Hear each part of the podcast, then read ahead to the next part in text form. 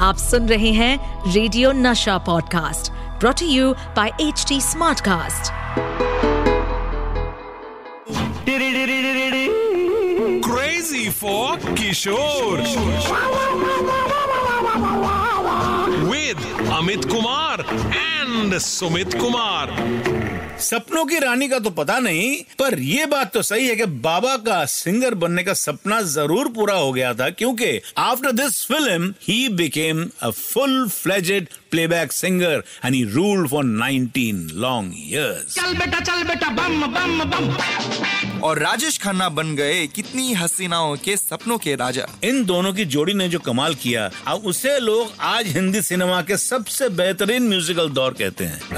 आ, सुमित तुम्हें पता है बाबा और राजेश खन्ना की जोड़ी इतनी सुपरहिट क्यों हुई थी? क्योंकि बाबा और राजेश खन्ना की दोस्ती बहुत अच्छी थी। खैर दोस्ती तो थी लेकिन इन दोनों की पहली मुलाकात जो थी बड़ा इंटरेस्टिंग था। ऐसा क्या था इस मुलाकात में? बाबा को जब फ़िल्म आराधना के गानों के लिए अप्रोच किया गया तो बाबा ने फ़िल्म के प्रोड्यूसर डायरेक्टर शक्ति सामंत से पूछा कि इस फ़िल्म का हीरो कौन है? शक्ति दा ने कहा नया लड़का है जतिन खन्ना है लेकिन उनका नाम हमने रखा है राजेश खन्ना। हाँ फिर क्या हुआ? फिर फिर बाबा ने राजेश खन्ना को मिलने बुलाया अपने घर यानी गौरी कुंज में। राजेश खन्ना तो घबरा गए होंगे ना? बाबा के किस्से तो वैसे भी सभी जानते हैं। हाँ पर बाबा की बात कौन टाल सकता है? राजेश खन्ना जी आए बाबा ने उनसे बहुत देर तक बातें की यहाँ वहाँ की बातें। राजेश खन्ना जी समझ नहीं पा रहे थे कि आखिर बाबा ने उन्हें बुलाया क्यों? मैं भी नहीं समझ पा रहा हूँ। भाई अगर कोई काम नहीं था तो बुलाया क्यों? सब समझाता हूँ वत्स। सुनो मुलाकात हो गई गाने रिकॉर्ड हो गए और जब राजेश खन्ना ने पहली बार इस गाने को स्क्रीन पर देखा उन्हें ऐसा लगा कि जैसे ये गाना वो खुद ही गा रहे हो। बिल्कुल ऐसा ही लगता है। लिप सिंक ही नहीं उनके मैनरिज्म्स पर भी बाबा की आवाज़ फिट बैठती है। तब राजेश खन्ना को समझ में आया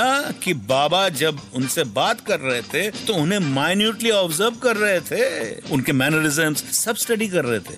वाह वाह दादा मज़ा आ गया सुन के। जब बॉम्बे टॉकीज में काम करते थे मेरे पिताजी तो उस वक्त धीरे धीरे जब उनका नाम हुआ एज एन एक्टर सिंगर उसके बाद उन्हें टाइम ही नहीं मिलता था। कभी कभी तो ऐसा होता था कि उनके खुद के वॉइस दूसरे प्लेबैक सिंगर्स को देना पड़ता था। उनमें से एक थे महान हमारे रफी साहब और मन्ना डे साहब। बाबा के गानों की सबसे खास बात क्या है? उनके गाने एवरग्रीन है। उनकी आवाज़ में वैरायटी है और साथ ही एक्सपेरिमेंट्स भी है। इतनी वैरायटी आती थी बाबा के अप्रोच से वो किसी गाने को एज अ सिंगर नहीं बल्कि कैरेक्टर की तरह गाते थे। अगर मस्ती भरा गाना है तो मस्ती रोमांस है तो रोमांस। और अगर दर्द है तो बाबा की आवाज़ में पर्दे पर दिख रहे कैरेक्टर का दर्द उतर आता था। बाबा एक्सपेरिमेंट्स भी बहुत करते थे। बाबा ही हैं जो हिंदी फ़िल्मों के गाने में यूडलिंग लेके आए। और बाबा की ज़िंदगी में यॉडलिंग लेके आए अनूप कुमार जी ने उनके मजले भाई जिन्होंने बचपन के दिनों में बाबा को जिमी रॉजर्स और टेक्स नॉटन के रिकॉर्ड्स ला के दिए और बाबा इन्हें सुनते सुनते यॉडलिंग सीख गए।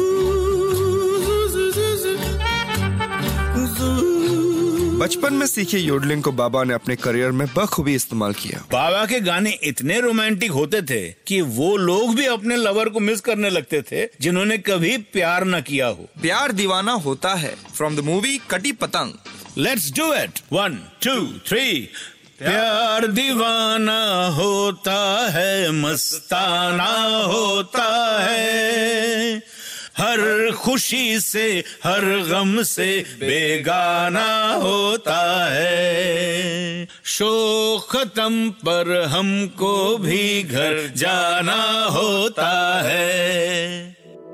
इस पॉडकास्ट पर अपडेटेड रहने के लिए हमें फॉलो करें एट एच टी हम सारे मेजर सोशल मीडिया प्लेटफॉर्म्स पर मौजूद हैं। और और ऐसे पॉडकास्ट सुनने के लिए log on to W W W dot H D smart cast dot com